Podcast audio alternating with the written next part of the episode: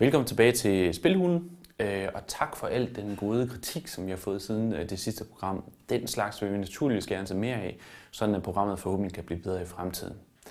I dag har jeg taget et nyt spil med, og en ny film, som øh, igen ikke er det nyeste af hver sin slags, men helt sikkert er noget af det bedste lige nu.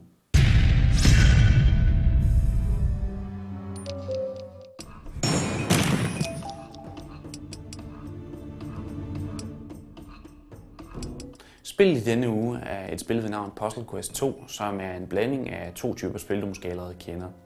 Den ene del af puzzlespillet nærmere betegnet Bejeweled. Bejeweled er den slags spil, hvor du skal matche flere farver af den samme slags, for at de forsvinder, og du på den måde kan sætte lange kombos op og tjene rigtig mange point. Den anden blanding af Puzzle Quest 2 er rollespil, og på mærkværdig vis har de igen formået at blande både puzzle og rollespil, sådan at det hele går op i en højere enhed.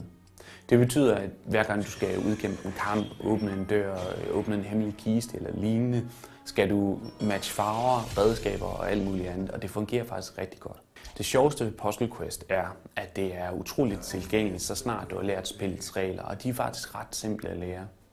Derudover er det selvfølgelig et rollespil, som rollespil er bedst, og det betyder, at du vælger en karakter, en forskellig klasse, måske endda en barbar eller en troldmand, og så går du ellers ud og tæver monstre, som igen foregår via puzzlespil, øh, får nye magier, får nye våben, optjener en masse guld, og i det hele taget oplever langt og faktisk rigtig godt eventyr.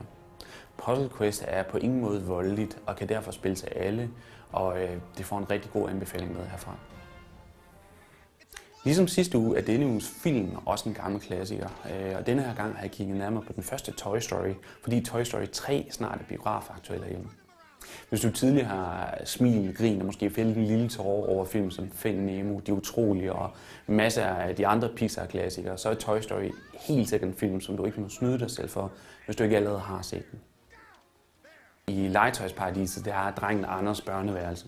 Anders har naturligvis sit favoritlegetøj, og i Toy Story er det cowboydukken Woody. Når Anders og ingen andre mennesker kigger, lever Woody og faktisk alt det andet legetøj på Anders børneværelse et helt almindeligt liv, ganske som vi mennesker kender det, og det er faktisk en del af charmen i historien. Noget går der helt galt, og Anders får faktisk et nyt favoritlegetøj, som er øh, den futuristiske fremtidsdukke Buzz Lightyear. Og øh, han har naturligvis sin helt egen personlighed, som Woody ikke nødvendigvis er helt glad for. En redningsaktion, som bare slet ikke eksisterer.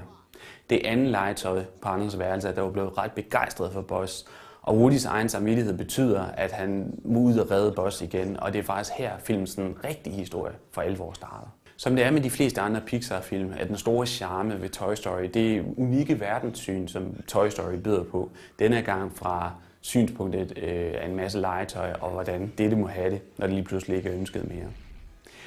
Pixar gør, som Pixar gør bedst, og fortæller en fantastisk historie, der her selv 15 år efter dets udgivelse er mindst lige så sjov og vil kunne få alle til at smile og endda grine uanset alder.